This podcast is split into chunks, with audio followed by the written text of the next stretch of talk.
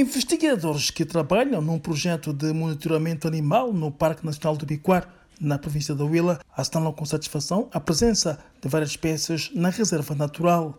O estudo que tem a testa o Departamento de Biologia do Ixé do Huila, em parceria com a congênere portuguesa, tem um registro de 32 espécies de mamíferos, onde se destacam o leopardo, a hiena e o mabeco. Este último, uma espécie rara e ameaçada de extinção, a nível mundial.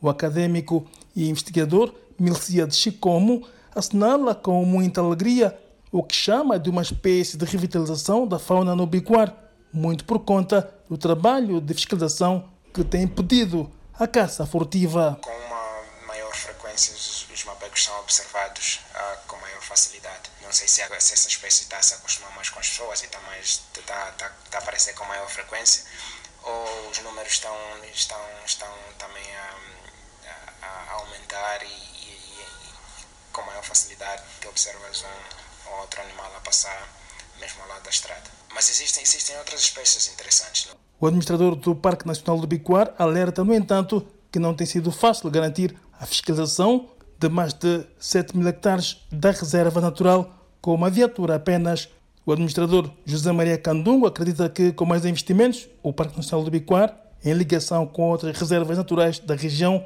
podia ser um ponto importante de atração turística do país. Se não se investir no Parque do Biquar, não se investir no Parque da Mupa, para fazer essa ligação do Iona com a bacia do Okavango, então não estamos a fazer nada.